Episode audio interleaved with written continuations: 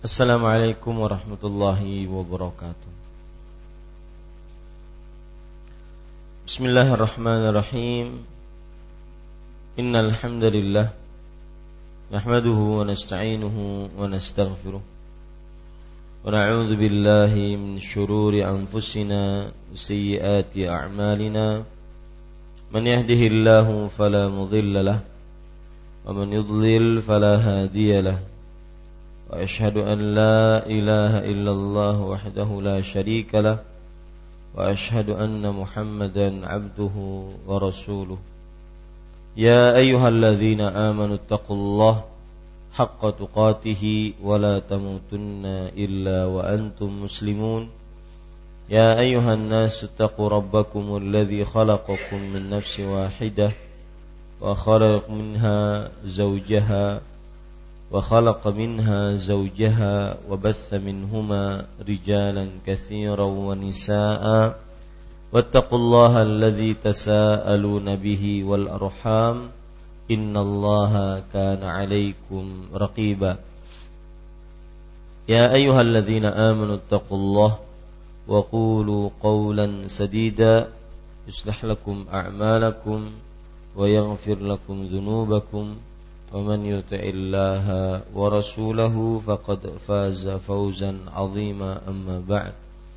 فإن أصدق الحديث كتاب الله وأحسن الهدي هدي محمد صلى الله عليه وعلى آله وسلم وشر الأمور محدثاتها وكل محدثة بدعة وكل بدعة ضلالة وكل ضلالة في النار. Alhamdulillah kita bersyukur pada Allah Subhanahu wa taala. Pada hari ini Rabu pagi setelah sholat subuh kita kembali duduk dalam majlis disiplin ilmu yaitu tentang zikir. Kita membaca fiqhul ad'iyati wal azkar kitab fikih doa dan zikir yang ditulis oleh Fadilatul Syekh Abdul Razzaq bin Abdul Muhsin Al-Abbad hafizahullah taala. Salawat dan salam semoga selalu Allah berikan kepada Nabi kita Muhammad sallallahu alaihi wasallam pada keluarga beliau, para sahabat serta orang-orang yang mengikuti beliau sampai hari kiamat kelak. Dengan nama-nama Allah yang husna dan sifat-sifat yang ulia, saya berdoa Allahumma inna nas'aluka ilman nafi'an wa rizqan tayyiban wa amalan mutaqabbala. Wahai Allah sesungguhnya kami mohon kepada Engkau ilmu yang bermanfaat rezeki yang baik dan amal yang diterima. Amin ya rabbal alamin. Bapak Ibu saudara-saudari yang dimuliakan oleh Allah Subhanahu wa taala masih kita membicarakan tentang fadlu talabil ilm, keutamaan menuntut ilmu. Dan sebagai pengingat kita apa yang sudah kita pelajari, kenapa Syekh Abdul Razak sebagai penulis menyebutkan menuntut ilmu di dalam fikih doa dan zikir. Ada yang masih ingat? Apa sebabnya? Keutamaan menuntut ilmu disebutkan di dalam bab fadlu eh, di dalam kitab fikih doa dan zikir.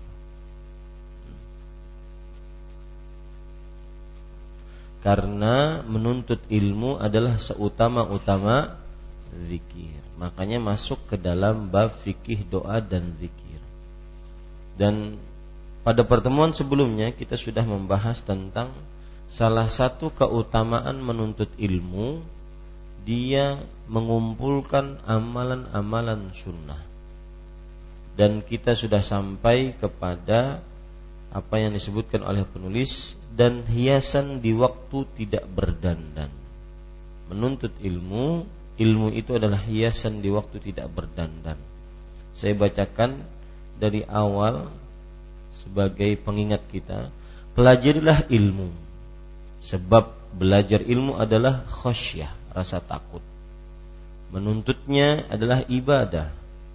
Mengulangnya kembali adalah tasbih. Menelitinya adalah jihad.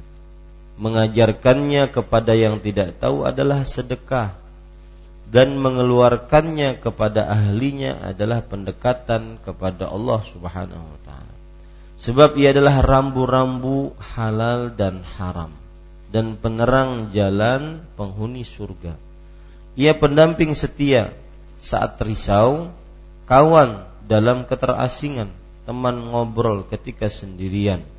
Petunjuk tentang perkara menyenangkan dan menyusahkan, senjata menghadapi musuh dan hiasan di waktu tidak berdandan. Tidak berkawan, ya. Pada pertemuan sebelumnya kita sudah pelajari bahwa hiasan ketik eh, ke, eh, hiasan di tengah-tengah kawan. Hiasan di tengah-tengah kawan. Sampai sini kita pada pertemuan sebelumnya. Kita baca apa yang disebutkan oleh penulis dan ini hadis Rasul ya sallallahu alaihi wasallam hadis Rasul yang disebutkan dari Muad bin Jabal radhiyallahu anhu kita baca yarfa'ullahu bihi aqwaman. Allah mengangkat derajat sebabnya. Beberapa kaum. Maksudnya apa? Dengan sebab ilmu Allah Subhanahu wa taala mengangkat derajat orang-orang. Dengan sebab ilmu. Jadi mulai saat sekarang jadikan standarisasi orang ini tinggi, orang ini mulia adalah ilmunya. Bukan jabatan, bukan harta, bukan bentuk rupa. Ini hadis Rasul yarfa'ullahu bihi aqwaman. Allah mengangkat dengan sebabnya beberapa kaul. Mungkin bisa ditambahkan dalam terjemahannya Allah mengangkat derajat dengan sebabnya beberapa kaum. Artinya disebabkan ilmu derajat orang tersebut terangkat. Seperti yang sudah saya bilang. Manusia siapa pun dia, walau sebodoh apa pun tidak suka dan benci untuk disebut sebagai orang bodoh Meskipun dia bodoh. Misalkan bodoh, sangat bodoh tentang agama. Tapi ketika dipanggil, eh kamu bodoh sini, pasti nggak suka. Menunjukkan bahwa ilmu itu jika uh, ilmu itu adalah mengangkat derajat seseorang. Dan jika orang berilmu, dia akan terangkat derajatnya. Nah, Bapak Ibu saudara-saudari yang dimuliakan oleh Allah Subhanahu wa taala, kita lanjutkan fayaj'aluhum fil khairi qadatan wa a'immatan. Sebabnya beberapa kaum dan menjadikan mereka dalam kebaikan sebagai panutan dan pemimpin. Meskipun istilahnya orang yang berilmu ini keturunan budak atau dia budak, tapi tatkala dia berilmu dia menjadi pemimpin. Meskipun tak istilahnya orang yang berilmu ini orang miskin, tapi tatkala berilmu dia menjadi pemimpin. Minimal pemimpin sholat. Dan pemimpin sholat itu tidak dikatakan minimal. Pemimpin sholat itu tinggi di dalam Islam. Makanya salah satunya Abdullah bin Mas'ud tidak mau sholat dua kali. Kalau sudah dijamaahi oleh Rasulullah, dipimpin oleh Rasulullah SAW, maka beliau kalau terlambat sholat beliau pulang. Demi apa? Demi menjaga kepemimpinan sholat cuma satu, yaitu Rasulullah. Menunjukkan kepemimpinan sholat itu mempunyai kedudukan tinggi dalam Islam. Maka Bapak Ibu saudara-saudari yang dimuliakan oleh Allah, dengan ilmu orang akan menjadi pemimpin. Setinggi apa serendah apa pun derajatnya di strata dunia, tapi kalau dengan ilmu dia akan menjadi tinggi. Dan ini terjadi di zaman Umar bin Khattab radhiyallahu anhu. Umar bin Khattab radhiyallahu anhu pada waktu itu beliau kedatangan gubernur dari kota Madinah. Kemudian apa? Kota Mekah. Kemudian Umar bin Khattab mengatakan kepada gubernur tersebut, "Siapa yang engkau suruh ganti menjadi gubernur sementara engkau tinggal atau sementara engkau keluar dari kota mu maka gubernur tersebut mengatakan Ibnu Abza. Ibnu Abza. Ibnu Abza ini siapa? Budak. Kata Umar bin Khattab, siapa dia? Budak. Abdun minal mamalik. Budak dari budak-budak yang ada. Engkau telah menjadikan gubernur seorang budak? Kata Umar bin Khattab. Maka dijawab oleh gubernur tersebut, Innahu hafizal Qur'an wa alima ilmal fara'id. Sesungguhnya dia menghafal Al-Qur'an dan mengetahui ilmu-ilmu hukum waris. Ini menunjukkan Bapak Ibu saudara-saudari, ilmu menjadikan seseorang pemimpin. Ilmu menjadikan seseorang terangkat derajatnya. Jadi ini salah satu keutamaan menuntut ilmu. Dan sebagaimana yang sudah saya sebutkan, Abdullah bin Mubarak tatkala bertandang ke negeri Kufah. Kalau tidak salah waktu itu Kufah atau Baghdad. Yang menjadi khalifahnya pada waktu itu Harun ar-Rashid. Maka ketika Abdullah bin Mubarak datang, maka orang-orang berdesak-desakan, berlari-larian, berdebu-debuan. Sendal putus, demi bertemu dengan Abdullah bin Ubay. Istri Harun ar-Rashid bertanya, "Man Siapa ini orang? Kau mengalahkan suami saya?" Suami saya kalau datang tidak segitu-gitu amat rakyatnya menyambutnya. Maka huwa Ibnul Mubarak. Kata orang-orang dia adalah Abdullah bin Mubarak. Maka istrinya mengatakan, "Innahu inna hadza lahuwal mulk." Ini yang sebenarnya pemimpin. Ini yang sebenarnya mempunyai derajat. Kalah suamiku Harun ar-Rashid. Ini para ikhwan yang dirahmati oleh Allah. Jadi jangan merasa wah, jangan merasa pede, jangan merasa bangga tatkala tidak punya ilmu. Tidak boleh berbangga kecuali dengan ilmu. Tidak boleh merasa seseorang berisi kecuali dengan ilmu. Ini menunjukkan pentingnya menuntut ilmu. Kemudian penulis mengatakan Tuktassu atharuhum Artinya jejak-jejak mereka ditelusuri. Para penuntut ilmu itu jejak-jejaknya ditelusuri. Para ulama jejak-jejaknya ditelusuri. Sejarah-sejarahnya dipelajari. Wa yuqtada bi af'alihim. Perbuatan mereka diteladani.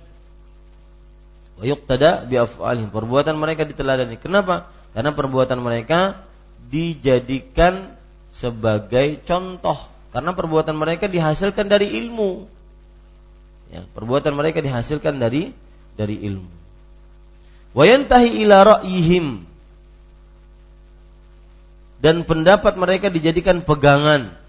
Pendapat mereka dijadikan pegangan. Ini kalau seandainya orang-orangnya berilmu dengan benar-benar ilmu. Adapun ilmu-ilmu yang cuma uh, diambil dari popularitas, tidak ada ilmu agamanya sama sekali, maka ini bukan ilmu. Maka kita jangan tertipu dengan popularitas. Oh, seorang sering muncul di TV, seorang sering muncul di media sosial, dianggap sebagai cendikiawan Muslim, dianggap sebagai uh, kiai sepuh, dianggap sebagai ustadz miliaran umat, tapi sebenarnya tidak ada ilmunya. Kenapa? Karena ilmunya tidak berdasar dari Al-Quran dan Sunnah. Maka apa yang disebutkan oleh penulis tadi yaitu jejak mereka ditelusuri, perbuatan mereka diteladani dan pendapat mereka dijadikan pegangan itu kalau ilmunya benar.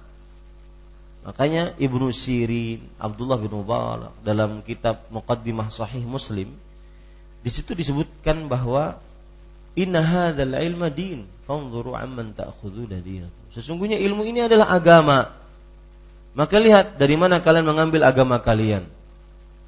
Jadi para ulama jejaknya dijadikan ditelusuri dinampak tilasi, kemudian perbuatan mereka diteladani, kemudian pendapat mereka jadikan pegangan, itu kalau ilmunya benar. Berdasarkan Al-Quran dan hadis Rasul Sallallahu Alaihi Wasallam. Kemudian, para yang dirahmati oleh Allah Subhanahu Wa Taala. Targhabul malaikatu fi khallatihim. Artinya, targhabul malaikatu fi khullatihim. Para malaikat sangat ingin menjadi kawan akrab bagi mereka. Wa bi ajnihatiha tamsahuhum serta menyentuh mereka dengan sayap-sayapnya. Ini termasuk keutamaan menuntut ilmu. Sebagaimana dalam hadis Rasul sallallahu alaihi wasallam. Innal malaikata la yastaghfiru li talibil ilm. La ajnihataha li talibil ilm ridan bima yasna. Sesungguhnya para malaikat meletakkan sayap-sayapnya di jalan-jalan para penuntut ilmu sebagai bentuk ridho para malaikat kepada mereka. Bukankah ini sebuah keutamaan bagi penuntut ilmu? Ya. Keutamaan yang sangat luar biasa bagi penuntut ilmu. Maka Bapak Ibu saudara-saudari yang dimuliakan oleh Allah, ini adalah keutamaan menuntut ilmu. Para malaikat sangat ingin menjadi kawan akrab bagi mereka serta menyentuh mereka dengan sayap-sayapnya. Di kita sadari atau kita tidak sadari, kita rasakan atau kita tidak rasakan di dalam diri kita. Setiap kali kita pergi ke masjid untuk menuntut ilmu di dalamnya, maka sebenarnya malaikat sedang meletakkan sayap-sayapnya di atas jalan para penuntut ilmu. Demi apa? Karena ridho dengan apa yang dilakukan oleh para penuntut ilmu tersebut. Ini menunjukkan keagungan para penuntut ilmu. Kemudian Bapak Ibu saudara-saudari, yastaghfiru lahum kullu ratbin wa yabisin. Artinya dan e, apa, memohon ampunan untuk mereka semua yang basah maupun yang kering. Yang basah dan kering di sini maksudnya apa? Pohon-pohonan. Ya. Yang basah dan kering pohon-pohonan. Jadi tumbuh-tumbuhan memintakan ampun bagi penuntut ilmu. Dan ini keutamaan yang sangat luar biasa. Kemudian lanjutannya wahitanul bahri wa hawamu wasiba'ul bari wa an'amu. Ikan-ikan di laut juga memintakan ampun. Berapa banyak ikan di laut? Allahu a'lam. Banyak sekali. Ada yang besar, ada yang kecil. Saking banyaknya dan penyebutan ikan di laut ini sebagai bentuk banyak. Saking banyaknya ikan, dia akan memintakan ampun untuk orang-orang yang berilmu. Makhluk-makhluk laut lainnya, selain ikan ada makhluk-makhluk yang hidup di laut. Itu memintakan ampun untuk orang-orang yang menuntut ilmu. Maka rugi sekali kalau seandainya tidak menuntut ilmu. Wasiba'ul barri wa an'amuh dan binatang-binatang buas di daratan atau hewan-hewan ternaknya. Li'annal ilma hayatul qulub minal jahli. Karena ilmu adalah kehidupan hati dalam kebodohan atau dari kebodohan, bukan dalam kebodohan, dari kebodohan. Ilmu adalah kehidupan hati dari kebodohan. Maksudnya apa? Dengan ilmu hatinya akan hidup. Hatinya akan ada sesuatu yang dia ingin gapai. Tidak mati hatinya. Wa masabihul absar minadh-dhulam dan pelita-pelita pandangan dalam kegelapan-kegelapan. Ilmu menerangi seseorang mana jalan yang baik, mana jalan yang buruk. Allah berfirman fa'alhamaha fujuraha wa taqwaha. Maka Allah memberikan petunjuk mana jalan yang baik, jalan yang buruk. Bisa memilah-milih jalan yang baik, jalan yang buruk dengan ilmu agama. Muamal, akidah. Mana akidah yang benar, mana akidah yang buruk. Dengan ilmu agama. Ibadah, mana ibadah yang disyariatkan, mana yang tidak disyariatkan. Kemudian yang ketiga muamalah, tingkah laku, hubungan sosial, akad mengakad, akad jual beli, akad nikah, hubungan sosial antara sesama, sesama kawan, dengan anak, dengan orang tua, dengan istri, dengan masyarakat, ya, termasuk daripada hal yang sekarang adalah dengan e, negara, bagaimana berhubungan dengan pemerintah yang sah mencari pemimpin, itu semua adalah di dalam ilmu agama. Ya. Di dalam ilmu agama, maka dia adalah pelita-pelita dalam kegelapan. Ya bulughul 'abdu bil ilmi manazil al akhyar wa darajatil ula fid dunya wal akhirah. Dengan sebab ilmu seseorang mencapai tempat-tempat manusia terbaik dan derajat-derajat yang tinggi di dunia maupun di akhirat. Dengan ilmu dia akan mendapatkan kedudukan yang tinggi. Karena Allah berfirman dalam Al-Quran, Yarfa'illahu alladhina amanu minkum walladhina utul ilma darajat. Allah subhanahu wa ta'ala mengangkat orang-orang yang beriman dan orang yang berilmu dari kalian beberapa derajat. Dengan ilmu agama. Dan diangkat derajatnya ini bukan hanya di dun, bukan hanya di akhirat, di dunia juga diangkat derajatnya.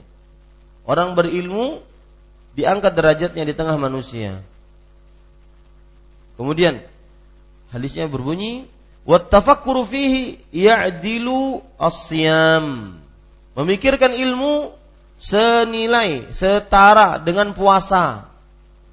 Orang yang memikirkan ilmu artinya memikirkan ilmu itu memecahkan permasalahan, kemudian membahas suatu masalah, maka ini senilai dengan puasa. Sebagaimana disebutkan dalam hadis ini. Wa mudarasatuhu ta'dilul qiyam. Mempelajarinya setara dengan sholat malam. Tambahi itu sholat malam. Mempelajarinya setara dengan sholat malam. Asyam uh, wabihi tusilul arham kenapa setara dengan sholat malam sebelum kita lanjut kepada uh, hadis selanjutnya atau potongan hadis selanjutnya kenapa mempelajari ilmu setara dengan sholat malam, bahkan lebih utama dibandingkan sholat malam. Karena ilmu manfaatnya untuk dirinya dan orang lain. Sedangkan sholat malam untuk dirinya sendiri. La ila ghairi. Tidak berimbas kepada yang lainnya. Kemudian, wabihi tusilul arham. Atas dasar ilmu, hubungan kekeluargaan dieratkan. Kalau orang berilmu, la yadkhul jannata qati'un. Tidak akan masuk ke dalam surga orang yang memutuskan hubungan kekerabatan. Maka dia akan menyambung hubungannya. Ini dengan ilmu. Dengan ilmu hubungan kekerabatan dieratkan. Kalau dia berilmu, Rasulullah SAW bersabda, Man sarrahu an yubsata lahu fi rizqi wa yunsa'alahu fi athari falyasil rahimah. Barang siapa yang diingin ingin diluaskan rezekinya, dipanjangkan umurnya, maka hendaklah dia sambung hubungan kekerabatan. Nah, ini menunjukkan dengan ilmu seseorang hubungan keluarganya akan dekat. Ini para ikhwan dirahmati oleh Allah Subhanahu wa taala. Kemudian wabihi yu'raful halal minal haram. Dan diketahui dengan ilmu diketahui haram dan halal. Dan dengan ilmu ditambah itu. Dan dengan ilmu diketahui halal dan haram. Ya halal dan haram. Halal dan haram ini macam-macam. Baik dalam perkara makanan minuman pakaian dalam perkata perkataan perbuatan mana yang halal mana yang haram di dalam perkara akidah ibadah muamalah itu semuanya diukur yang mengukurnya adalah ilmu agama ini para ikhwan yang dirahmati oleh Allah Subhanahu wa taala. Wa huwa imamul amal. Dan ia adalah pemimpin ilmu adalah pemimpin bagi amal. Maksudnya pemimpin bagi amal apa? Dia tidak bisa ber, beramal kecuali dengan dengan ilmu. Allah Subhanahu wa taala berfirman, "Fa'lam annahu la ilaha illallah." Ketahuilah, ilmuilah bahwa tidak ada ilah yang berhak diibadahi melainkan Allah. Jadi ilmu dulu baru setelah itu mengucapkan la ilaha illallah. Maka dia adalah pemimpin amal. Karena amal seseorang tidak bisa beramal kecuali dengan ilmu agama. Kemudian wal amalu tabi'uhu. Adapun amal hanya bisa mengikutinya, mengikuti ilmu. Wa yuhramul asya yalhamuhu su'ada wa yuhramuhu al ashqiya. Artinya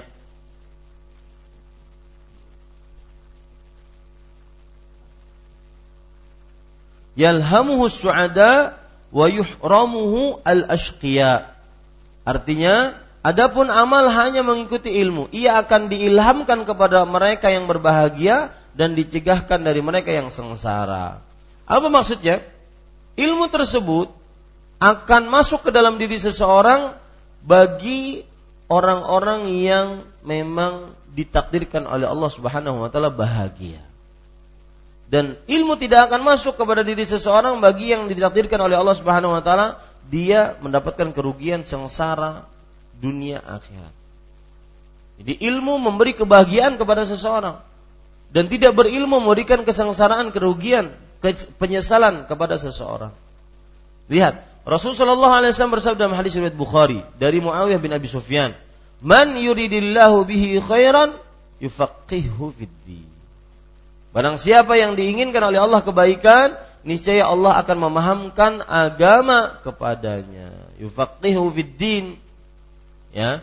Ini yang dimaksud dengan ilmu adalah ilmu akan diilhamkan kepada mereka yang bahagia. Yang berilmu akan bahagia. Yang berilmu akan mendapatkan kebaikan dan dicegah dari mereka yang sengsara. Berarti orang yang tidak berilmu maka itu tanda kesengsaraan, tanda kehinaan, tanda kemurkaan Allah Subhanahu wa taala.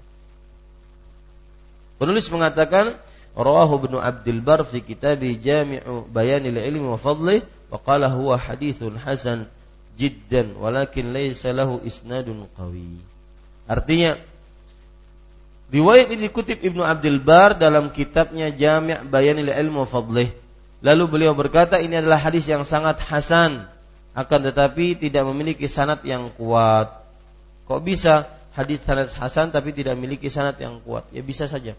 Maksudnya hasan matannya, isinya bagus, tapi sanatnya nggak kuat karena dalam perawinya terdapat kelemahan. Isinya bagus. Makanya para ulama mengatakan al hadithu maknahu sahih walakinnahu dhaiful isnad. Hadis ini maknanya sahih tetapi sanatnya lemah kalau berhadapan dengan hadis seperti ini bagaimana? Ya. Berhadapannya adalah hanya sebagai pembantu. Hanya sebagai apa? Pembantu. Bukan sebagai dalil utama. Karena dalil utama dari sekian apa yang disebutkan dalam hadis ini semuanya ada dalil-dalilnya secara terperinci. Cuma ini disatukan dalam satu hadis. Jadi maknanya sahih tetapi sanatnya lemah.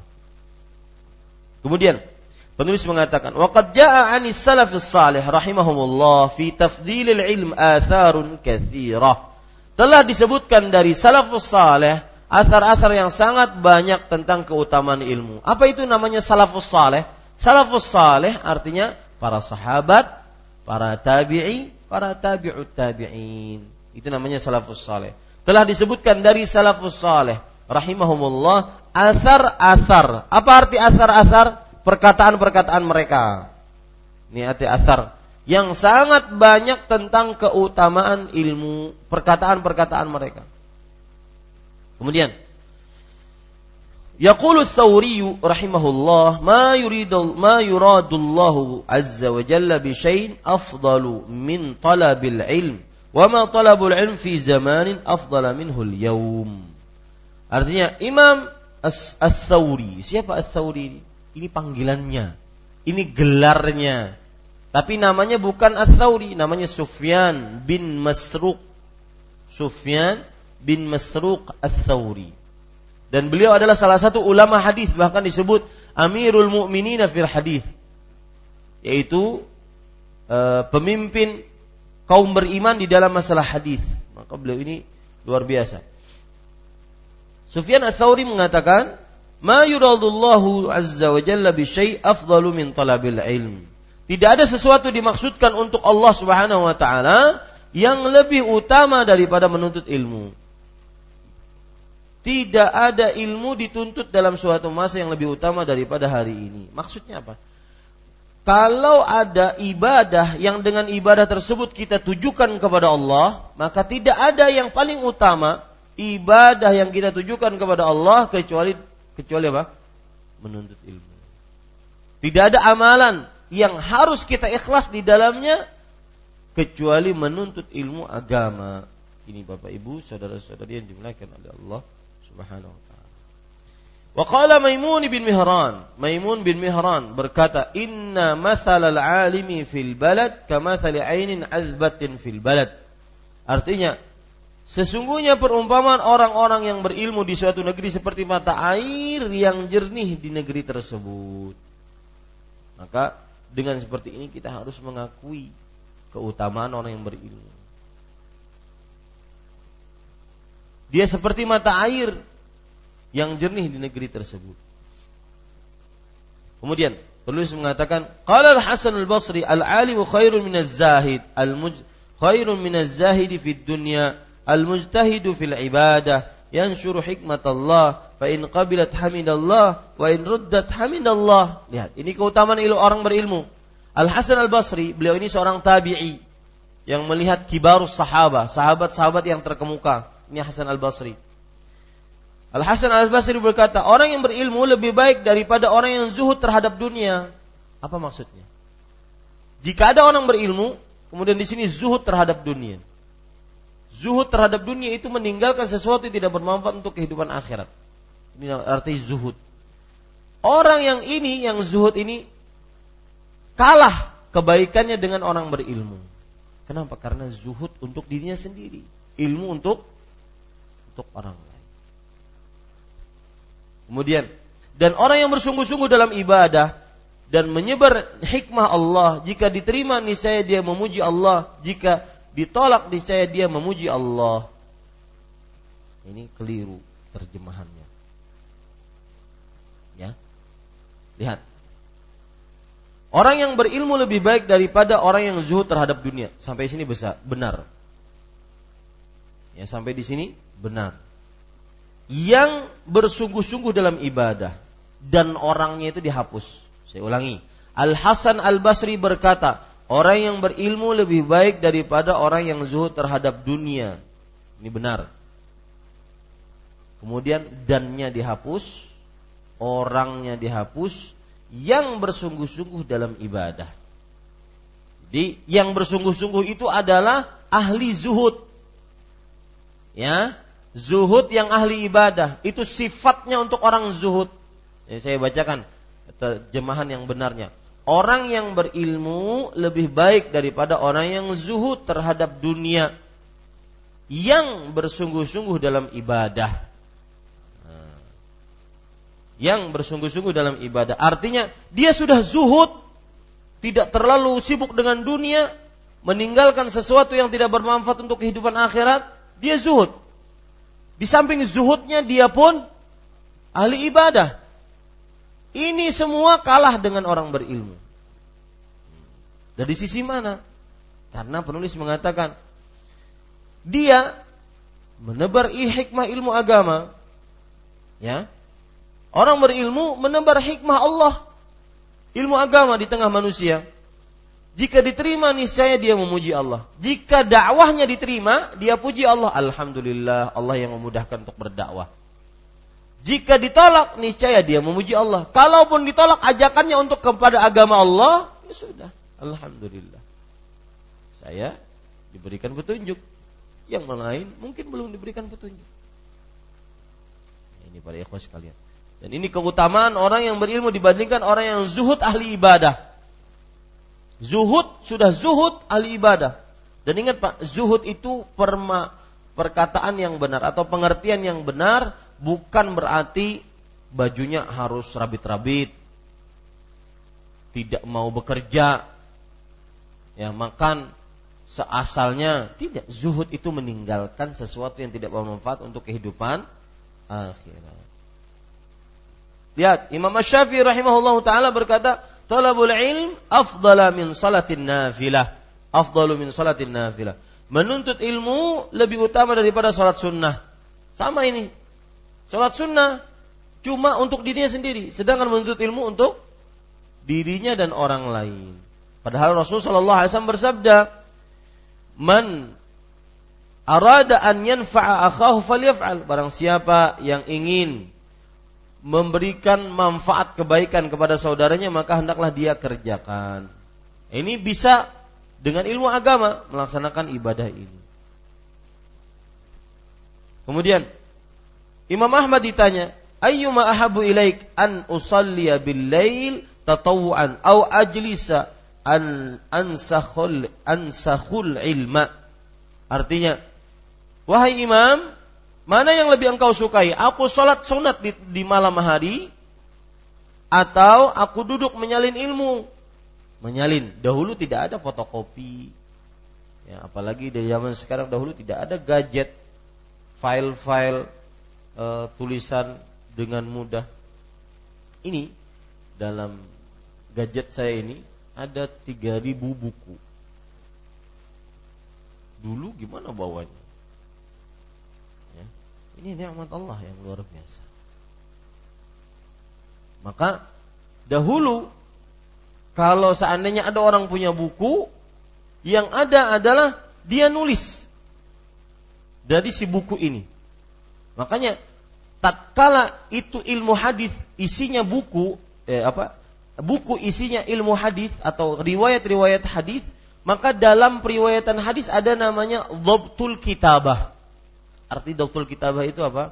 Memperhatikan tulisannya. Karena kadang-kadang bukunya dipinjam orang. Orang ini dengan seenaknya nyoret sana nyoret sini, hapus sana hapus sini. Ya. Maka kalau ada orang yang dipinjam bukunya, kemudian setelah itu di ada perubahan dan dia tidak tahu, maka itu berarti dia lemah di dalam meneliti tu bukunya lemah dalam meneliti bukunya. Paham maksud saya? Jadi dahulu, misalkan sekarang kan sudah ada cetakan. Dahulu tidak. Bapak nulis. Nah, Bapak kadang-kadang terlambat tulisannya. Saya kasih bukunya pinjaman. Ini Pak, silahkan tulis disalin. Ternyata setelah kembali kepada saya bukunya, bukunya ada perubahan. Kalau saya tidak tahu, berarti saya kurang menjaga buku dan itu termasuk perawi yang lemah. Paham ceritanya? Begitu. Atau namanya doftul kitabah. Ya, penelitian penjagaan terhadap tulisan. Ada namanya doftul hib, penjagaan terhadap hafalan. Jadi ada dua macam. Nah di sini mana yang lebih engkau sukai? Aku sholat di malam hari atau aku duduk menyalin ilmu? Sholat di malam hari maksudnya tahajud, witir, ya, atau nyalin ilmu, nulis buku. Sekarang nggak usah nulis. Tapi hasilnya sekarang tidak seperti zaman dahulu. Ya, hasilnya tidak seperti zaman dahulu. Dahulu Imam Nawawi umur 45 tahun dan beliau meninggal umur 45 45 tahun. Mengeluarkan buku-buku ajaib. Berjilid-jilid luar biasa. Ya. Sekarang tinggal kopi paste, kopi paste. Belum ada yang seperti ulama-ulama besar zaman dahulu. Dan sepertinya memang Allah Subhanahu wa taala menginginkan seperti itu. Agar umat di akhir zaman ini cuma menikmati hasil ulama-ulama terdahulu. Para ikhwan dirahmati oleh Allah. Jadi kalau seandainya ada orang mencela syekh. Makanya saya tidak izinkan dan saya berbicara dengan sadar. Saya tidak izinkan jemaah Masjid Imam Syafi'i atau yang biasa mendengar kajian-kajian di Masjid Imam Syafi'i untuk menghadiri ustadz-ustadz yang datang dari luar kota dan dia mencela syekh. Haram hukumnya. Karena mungkin ustadz tersebut masih bayi di dalam buayan sang ibu, syekh tersebut sudah meneliti buku menyebutkan nama memberikan gelar yang buruk-buruk, haram hukum. Ya, jangan tertipu dengan mereka. Mereka adalah pencela-pencela para ulama. Para ikhwan yang dirahmati oleh Allah Subhanahu wa taala, apa maksud saya cerita seperti itu? Karena teringat menyalin tadi. Mereka kadang-kadang apa beberapa tahun tidak muncul demi untuk menghadirkan sebuah karya ilmiah. Eh datang manusia cuma berumur puluhan tahun, berumur 20 tahun, 30 tahun, berani-beraninya menghujat syekh yang dia tidak tahu, tidak pernah duduk bersamanya, tidak tahu akhlaknya, tidak tahu ilmunya. Ini orang-orang tidak tahu diri. Maka haram apa ikut pengajian-pengajian dengan ustadz-ustadz seperti itu. Datang ke Kalimantan Selatan cuma merusak dakwah sunnah. Tidak boleh mengikuti kajian-kajian yang seperti itu. Kemudian Imam Ahmad menjawab, "Idza kuntu idza kunta tansakhu ma ta'lam min amri dinika fahuwa ahabu ilayya." Wa qala aidan al-ilmu la ya'diluhu syai'. Artinya, jika engkau menyalin apa yang engkau ketahui dari urusan agama, maka itu lebih aku sukai. Ya. Beliau berkata ilmu tidak ada sesuatu ya, sesuatu apa pun yang menandinginya. Artinya apa? menyalin ilmu, belajar ilmu agama di malam hari lebih beliau sukai dibandingkan sholat malam. Padahal kedudukan sholat malam tinggi. Allah Subhanahu wa taala berfirman, "Wa minal laili fatah." Apa sebelum saya sebutkan ayatnya? Apa keutamaan sholat malam? Hah? Apa dalilnya? Wa minal laili fatahajjad bihi nafilatan lak. Asa rabbuka an yab'atsaka maqaman mahmuda. Di malam hari maka bertahajudlah. Sebagai bentuk amalan sunnah. Semoga Allah mengangkat derajatmu di kedudukan yang terpuji. Bahkan Imam Ahmad mengatakan tidak pantas seseorang menjadi saksi jika dia tidak pernah sholat witir. Sholat witir salah satu sholat malam. Maka kedudukan tinggi eh, menuntut apa me, eh, sholat malam. Kemudian juga ada hadis Rasul Shallallahu Alaihi Wasallam berbunyi, "Da'bus salihin qiyamuhum billail." Kebiasaan orang-orang saleh bangun malam untuk sholat malam, bukan untuk nonton MotoGP bangun malam untuk sholat malam. Ya, ini para ikhwan yang dirahmati oleh Allah Subhanahu wa taala.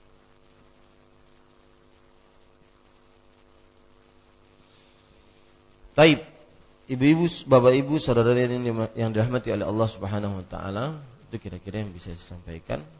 Masih uh, belum selesai bab kita dan mudah-mudahan bisa menambah ke semangat kita untuk menuntut ilmu agama. Wallahu alam sallallahu nabi Muhammad walhamdulillah rabbil alamin. Saya ada curhatan untuk kajian sejarah. Kita terlambat sekali kajian sejarah. Itu disebabkan karena satu bulan satu kali. Saya bingung mau mencari waktunya kapan. Padahal sejarah itu menarik dan sejarah itu kita harus ketahui dan sejarah ada batasnya. Artinya mempelajari kehidupan Rasul Shallallahu Alaihi Wasallam itu dari mulai enam umur beliau satu tahun sampai 63 tahun saja. Artinya dia berbatas. Maka mohon nanti ada beberapa yang rembukan terutama dari bagian pendidikan dan dakwah dan juga dikoordinasikan dengan bagian dakwah di Masjid Imam Syafi'i bagaimana biar pelajaran itu ada. Kemudian juga ada pelajaran bahasa Arab yang ter yang ter tidak jalan. Ini juga waktunya bingung karena kadang-kadang habis isya sholat uh, habis pelajaran Riyadus Salihin itu terkadang banyak rapat. Rapat rapat gitu ya. Dan memang harus ada rapat karena kita ini bagaikan bayi yang baru lahir yayasannya baru. Ya kemudian harus ada uh, apa namanya ADART kemudian program kerja saya nggak tahu sampai di mana itu. Yang jelas harus ada beberapa hal yang perlu dipikirkan dan dirapatkan.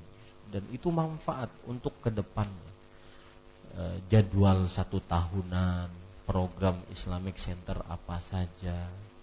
Jangan kita itu sistemnya sistem pemadam kebakaran.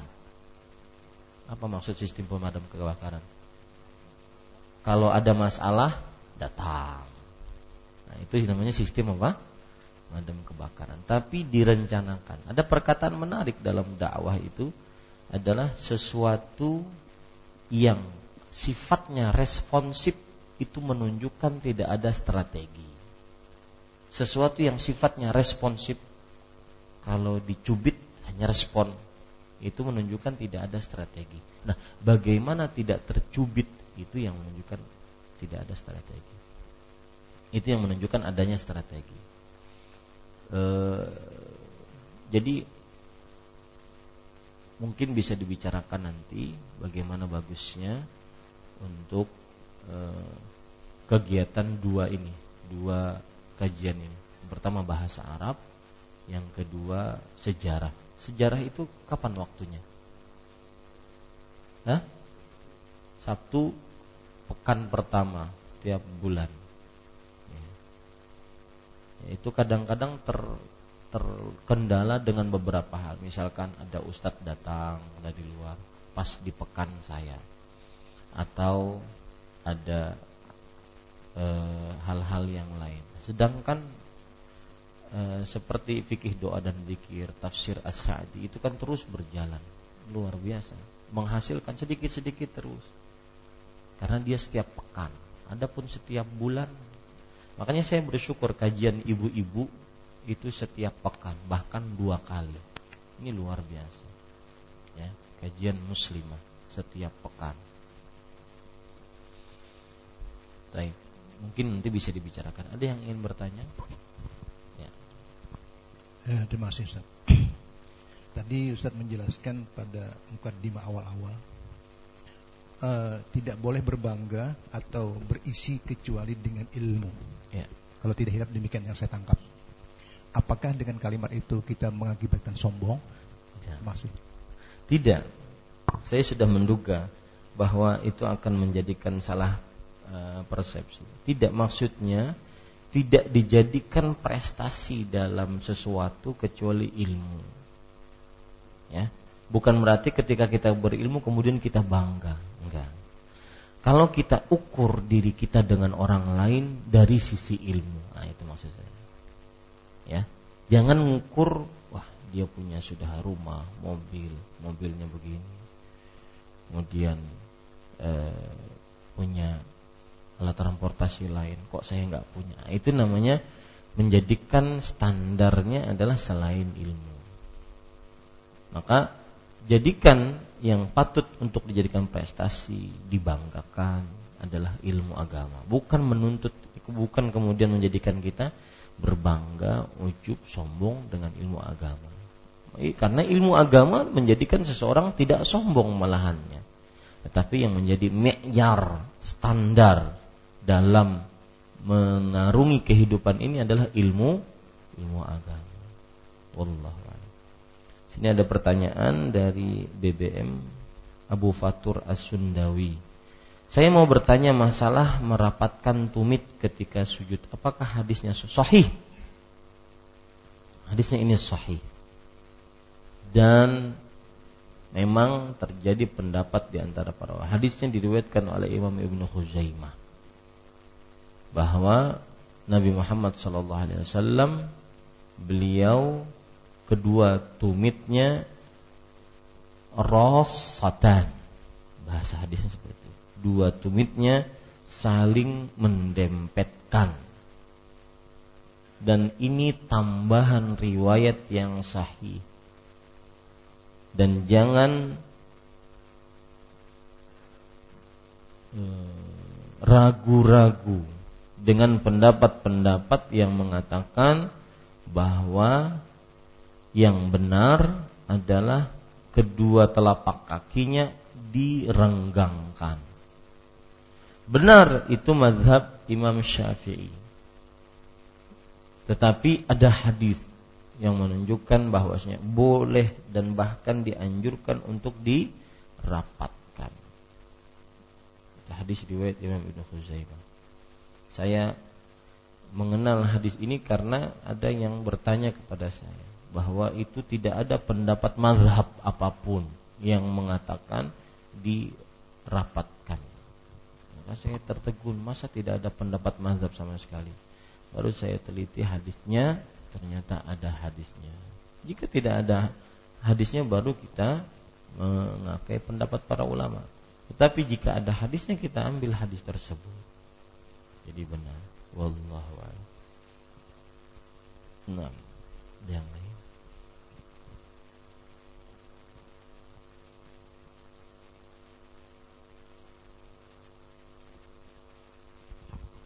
Assalamualaikum. Waalaikumsalam. Berkaitan dengan menuntut ilmu, setiap kali menuntut ilmu ini, apakah kita harus membaca doa? Yang pertama, yang kedua, apakah ada doa ilham sebagaimana halaman berikutnya itu? Bagaimana Allahumma alhamni dan sebagainya. Yang ketiga, apakah pengetahuan yang dikehendaki dalam menuntut ilmu ini adalah pengetahuan yang datang dari Allah melalui Nabi Muhammad SAW. Yang keempat, apakah perbedaan ilmu dengan pendapat dengan pemikiran sebagaimana halaman yang belum sampai itu tadi? Contoh umpamanya kita pendapat asadi. Nah tapi kita sepakat bahwa asadi itu kan bersandar kepada Allah termasuk Imam Abdul Wahab Tamimi Abdul Hajjah dan sebagainya Sementara kita menuntut ilmu di luar itu kan banyak pendapat para pakar gitu kan. Artinya menurut miliunya, menurut lingkungannya dan sebagainya. Nah, apakah yang dikendaki itu? Segera itu beberapa hal yang ditanyakan. Terima kasih. Assalamualaikum warahmatullahi wabarakatuh. Bismillah, alhamdulillah, wassalatu wassalamu rasulillah. Apakah menuntut ilmu di awalnya harus di berdoa? Tidak ada dalil yang khusus menunjukkan tatkala di majelis ilmu sebelumnya harus berdoa. Cuma ada dalil umum kita memohon ilmu yang bermanfaat. Sebagaimana hadis Rasul Shallallahu Alaihi Wasallam setiap pagi beliau membaca doa Allahumma ini as'aluka ilman nafi'an wa rizqan tayyiban wa amal mutaqabbala. Mungkin pertanyaan ini menyinggung saya kali. Ya, maka tidak mengapa seseorang untuk berdoa di dalam e, majlisnya, tidak mengapa. Tidak ada larangan karena doa tersebut adalah umum. Allah Subhanahu wa taala berfirman, "Qala rabbukum ud'uni astajib lakum." Rob kalian berdoa, berfirman, berdoalah kalian kepadaku, niscaya aku akan kabulkan bagi kalian. Maka dalil umum ini bisa dipakai untuk dijadikan sebagai berdoa kapan saja. Mau sebelum menuntut ilmu, setelah menuntut ilmu, ya. Dan e, pertanyaan seperti ini kadang-kadang diawali dengan sikap yang memang dari pertama tidak suka. Sehingga dicari-cari kesalahan. Ada pepatah Arab mengatakan Ainur ridha an kulli aibin kalilatun kama aina sukhti tubdil masawiyah. Artinya mata yang ridho kepada sesuatu, yang rela kepada sesuatu, melihat ada sebuah e, aib, maka dia akan hapus aib tersebut. Sebagaimana mata yang selalu curiga, selalu meneliti kesalahan. Ada kesalahan sedikit, maka itu akan dijadikan sebagai hal-hal yang e, luar biasa. Bagaimana kalau itu bukan kesalahan? Akhirnya yang terjadi adalah fitnah. Maka tidak benar kalau dikatakan menuntut eh, sebelum menuntut ilmu berdoa dengan apa yang seperti saya lakukan itu termasuk perbuatan bid'ah. Karena berdoa hukumnya umum kapan saja di mana saja. Dan saya juga kadang-kadang tidak selalu berdoa, kadang ada yang langsung seseorang menyampaikan kajiannya tidak selalu berdoa. Wallahu a'lam. Pertanyaan yang kedua tentang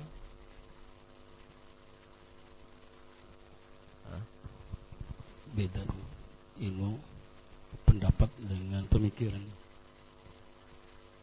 Yang kedua bukan itu, itu yang keempat.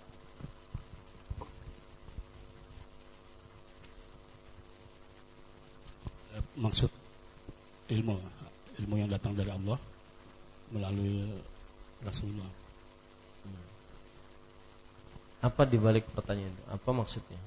Pertanyaannya apa? Sementara ini kan kita menuntut ilmu terus gitu kan, apakah ilmu dunia, ilmu agama.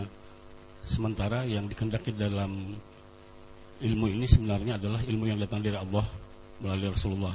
Apakah dengan ilmu-ilmu yang lain itu seperti ilmu barat dan sebagainya itu tidak dibenarkan gitu? Ya. Bismillah walhamdulillah wassalatu wassalamu ala Rasulillah. Untuk semua ayat dan hadis yang menunjukkan tentang keutamaan ilmu, keutamaan menuntut ilmu, keutamaan mempelajari ilmu, keutamaan meneliti ilmu, semuanya adalah ilmu agama. Semuanya adalah ilmu agama. Karena ilmu agama tersebut yang akan menjadi penyelamat seseorang di dunia dan akhirat. Dan dengan ilmu agama dia bisa menjawab pertanyaan di alam kubur dengan ilmu agama dia akan bisa menjawab hisab tatkala di akhirat. Maka yang menjadi e, keutamaan dalam ilmu sebagaimana yang disebutkan dalam ayat dan hadis adalah ilmu agama. Lalu bagaimana sikap kita dengan ilmu umum? Maka Islam tidak melarang seseorang untuk belajar ilmu umum. Ilmu fisika, kimia, biologi, ya tidak melarang tetapi bukan berarti itu tujuan utama. Apabila seseorang menuntut ilmu umum untuk bisa dengannya dia beribadah, maka itu adalah salah satu cara yang bagus untuk menempatkan ilmu umum tersebut menjadi ladang pahala. Seperti ilmu kedokteran, ilmu matematika, ilmu fisika, dia belajarnya niatkan untuk kepentingan kaum muslim, maka dia akan mendapatkan pahala atasnya. Adapun seseorang belajar ilmu umum hanya untuk kepentingan dunia, maka yakini tidak ada pahala di atasnya. Tidak ada pahala di atasnya karena semua keutamaan dari ayat Al-Qur'an dan hadis Rasul sallallahu alaihi wasallam hanya ada pada ilmu agama. Karena dengan ilmu agama tersebut seseorang bisa membedakan mana yang halal dan yang haram. Seseorang bisa beribadah yang itu tujuan hidup kita di dunia. Seseorang bisa menjawab pertanyaan kubur. Seseorang bisa selamat dari neraka masuk ke dalam surga dengan ilmu agama. Wallahu a'lam. Pertanyaan yang ketiga tentang ilham tadi. Cuman saya ingin garis bawahi dulu saat yang mohon maaf sebesar-besarnya kebiasaan di luar itu dalam rangka di sekolah di merasa itu kan saya suruh baca Al-Fatihah dulu namun dimulai baca doa Robi Jidni Ilman. Jadi maksud saya tidak sekali menyinggung ini bahkan saya berterima kasih. Enggak yang ketiga. Yang tadi itu sudah saya tentang doa ilham itu umpamanya Allah malhimni baunya gitu kan apakah seperti itu kita mendoa minta doa ilham? Oh ya untuk sekali lagi untuk minta doa tentang ilmu ilmu itu kita berdoa sebagaimana diajarkan oleh Rasul Shallallahu Alaihi Wasallam, yaitu Allahumma inni as'aluka ilman nafi'an wa rizqan tayyiban wa amal mutaqabbalan. Boleh juga berdoa sebagaimana doa doa Rasul Shallallahu Alaihi Wasallam kepada uh, Abdullah kepada Allah untuk Abdullah bin Abbas.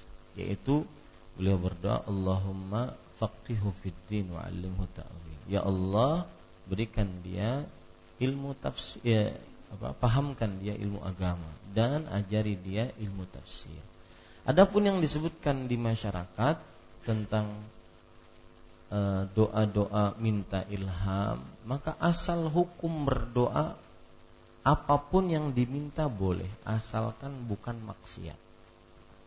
Apa pun yang diminta boleh asalkan bukan maksiat. Apa dalilnya? Rasulullah SAW bersabda, "Wa qala rabbu eh, Allah berfirman, "Wa qala rabbukum ud'uni astajib lakum." Rabb kalian berfirman, berdoalah kalian kepadaku, niscaya aku akan kabulkan bagi kalian. Dan sekali lagi, apa pun yang diminta boleh asalkan bukan dosa. Sebagaimana hadis riwayat Muslim Rasulullah sallallahu alaihi wasallam bersabda, "Ma min muslimin yad'u bid'awah illa stajaballahu ihda salat." Tidaklah seorang muslim berdoa dengan sebuah doa melainkan Allah akan mengabulkan salah satu dari tiga hal tersebut. Tiga hal.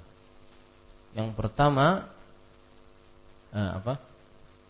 Tidaklah seorang muslim berdoa kecuali Allah akan mengabulkan salah satu dari tiga perkara. Malam yad'u bismin wala Selama dia tidak berdoa untuk melakukan dosa atau memutuskan hubungan kekerabatan.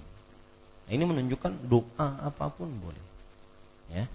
Bahkan dalam riwayat tapi riwayatnya lemah hatta sya'ithanah na'lih sampai tali sendal minta kepada Allah silahkan asalkan doa tersebut tidak dosa tidak maksiat tidak memutuskan hubungan kekerabatan maka boleh kemudian yang keempat tadi apa pak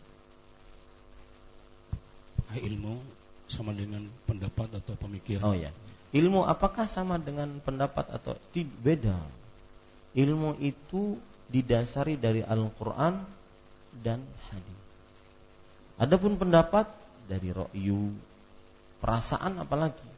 Nah, sebagian orang beramal, beribadah itu dengan perasaan. Contoh, malam tahun baru. Daripada daripada ya, daripada anak-anak muda di jalan main petasan. Kemudian eh, apalah gitu. Kita kumpulkan di masjid ya, mabit di masjid berzikir. Maka ini namanya ibadahnya daripada. Ibadahnya dengan perasaan, bukan dengan dalil. Nah, seperti itu. Maka tidak benar kalau dikaitkan dengan daripada tadi. Maka kalau ingin mengadakan kajian, silahkan kajian. Tanpa harus dikait-kaitkan dengan tahun tahun baru. Jadi ilmu itu yang sumbernya yang benar adalah yang sumbernya dari Al-Qur'an dan dan sunnah. Adapun ilmu dari perasaan, ilmu dari rokyu, pemikiran, logika, rasio, maka itu bukan ilmu, itu pendapat. Ya, pendapat orang pendapat baik orang berilmu ataupun tidak.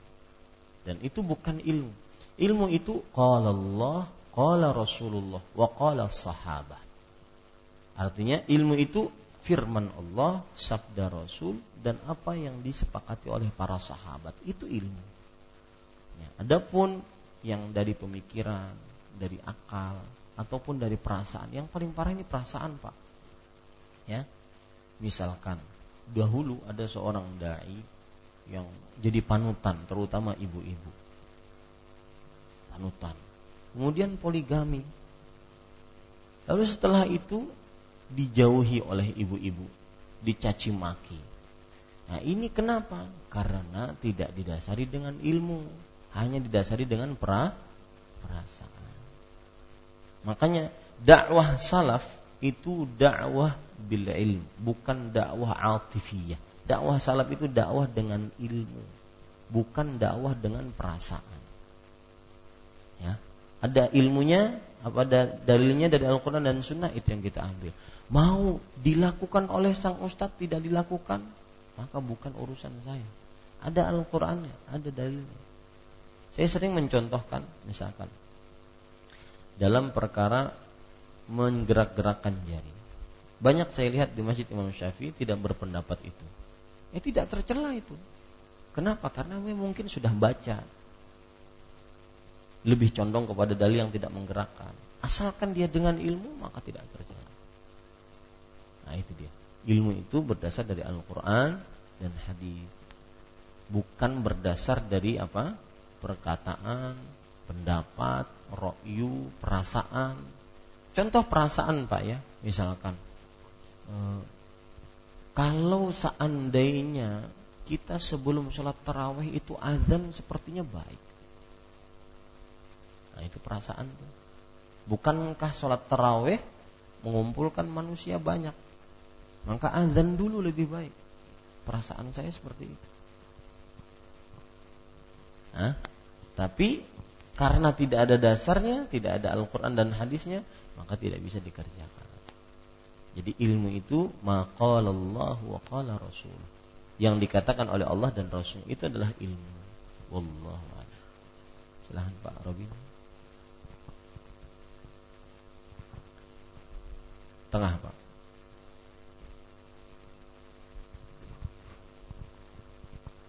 Bismillah, jazakallahu khairan Ustaz. Uh, pertanyaan saya apa yang sama Ustaz beritahukan tadi mengenai duduk membaca tasawuf. Awal kita menggerakkan telunjuk sampai akhir. Nah, itu ada sebagian orang atau ustadz lah itu mengatakan bahwa perbuatan itu sia-sia bahkan itu bisa mengurangi kesempurnaan sholat nah pertanyaan saya apakah benar karena yang menurut informasi yang saya terima itu dibenarkan hanya pada saat selesai apa sebelum sebelum salam dia mengucapkan Allahumma ini auzubika min ajabi jahannam dan seterusnya itu yang yang dibenarkan demikian Iya. Pertama, saya berpesan, ketika kita mendapati sebuah pernyataan harus tanya dalil. Apa dalilnya? Jangan bingung, apa dalilnya Ustaz? Ketika dia membuat beberapa pernyataan, itu kan pernyataan tegas. Salatnya sia-sia. Termasuk menggerak-gerakkan di dalam salat. Apa dalilnya Ustaz? Maka jawabannya mudah. Yang pertama hadisnya sahih. Adapun yang mengatakan syad maka tidak benar. Syad itu adalah hadis yang sahih dia menyelisihi para perawi yang sahih lainnya. Sedangkan ini tidak menyelisihi, ini tambahan. Setelah memberikan isyarat menggerak-gerakkan saat berdoa. Kalau menyelisihi beda. Jadi mereka yang berhujjah bahwasanya ini tidak digerak-gerakkan itu mengatakan bahwa hadis menggerak-gerakkan itu syadz. Syadz itu adalah hadis yang sahih yang menyelisih hadis yang lebih sahih. Maka kita katakan hadis ini tidak menyelisih tetapi tambahan. Nyelisih enggak kalau tambahan? Tidak, tambahan riwayat. Nah, riwayatnya bagaimana sih Ustaz? Lihat, yang pertama riwayatnya Rasulullah SAW bersabda, karena Rasulullah SAW idza jalasa litasyahud, beliau jika duduk untuk tasyahud asyara bi asbuhi. Beliau memberikan isyarat dengan jari telunjuknya. Summa yuharriquha yad'u biha. Lalu Rasulullah SAW menggerak-gerakannya sambil berdoa. Nah, doa tatkala tasyahud kapan? Dari mulai Assalamu alayka ayyuhan wa rahmatullah Assalamu alayna wa alayhi. Itu doa itu. Karena memberikan salam kepada nabi, kepada orang-orang beriman, itu doa. Nah, itu dia. Jadi batasannya menggerak-gerakan kapan? Ketika berdoa di dalam tasyahud. Dan doanya dimulai dari kapan? Dari beberapa apa ucapan-ucapan yang bermakna doa. Itu satu. Yang kedua, ada hadis Rasul yang sahih bahwa gerakan seseorang di telunjuknya tatkala tasyahud lahya asyaddu 'ala syaitan. Dia adalah pukulan yang keras untuk syaitan. Nah, seperti itu. Jadi hadisnya sahih, tidak ada keraguan di dalamnya. Cuma jika ada orang yang berpendapat Ustadz yang dimaksud menggerakkan itu cuma sekali, nah itu hak dia. Itu juga pendapat ulama yang mu'tabar, yang terkemuka. Misalkan at-tahiyat, sudah dia menggerakkan. Diam setelah itu. Atau at-tahiyat tutayyibat wassalawatu sampai Allahumma assalamualaikum ayuhan nabi. Sampai asyhadu alla baru dia menggerakkan. Atau asyhadu alla ilaha illallah baru dia menggerakkan. Itu hak dia. Ada yang dari pertama dia menggerakkan. Karena dia berdoa. Dia anggap seluruh tasyahud itu adalah doa. Maka itu juga diperbolehkan. Adapun menganggap menggerakkan gerak-gerakan itu adalah amalan sia-sia itu perlu dalil. Dari mana? Apa hujahnya?